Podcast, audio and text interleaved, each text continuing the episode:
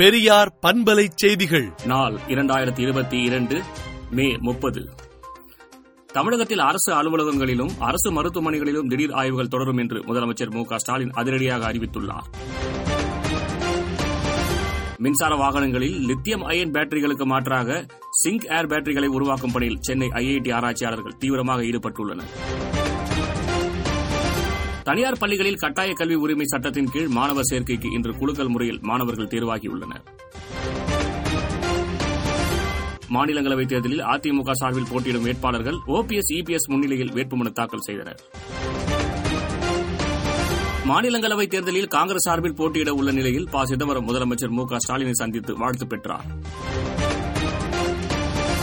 Ration கடைகளில் பொருட்கள் வாங்குவதற்கு கைரேகைக்கு பதில் கண் கருவிழி பதிவு முறை கொண்டுவரப்படும் என்று அமைச்சர் சக்கரபாணி தெரிவித்துள்ளார்.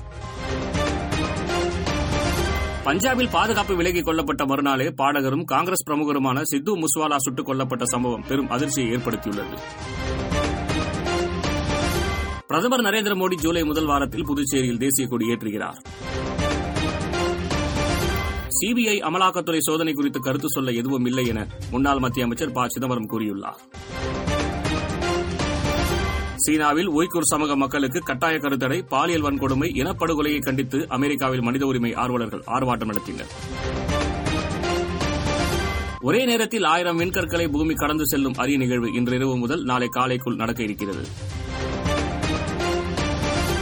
பிரேசிலில் கனமழையால் ஏற்பட்ட வெள்ளம் மற்றும் நிலச்சரிவில் சிக்கி உயிரிழந்தோர் எண்ணிக்கை ஐம்பத்தாறாக உயர்ந்துள்ளது.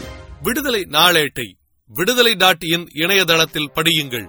பெரியார் பண்பலை செய்திகளை நாள்தோறும் உங்கள் செல்பேசியிலேயே கேட்பதற்கு எட்டு ஒன்று இரண்டு நான்கு ஒன்று ஐந்து இரண்டு இரண்டு இரண்டு இரண்டு என்ற எண்ணுக்கு பெரியார் எஃப் நியூஸ் என்று வாட்ஸ்அப் மூலம் செய்தி அனுப்புங்கள்.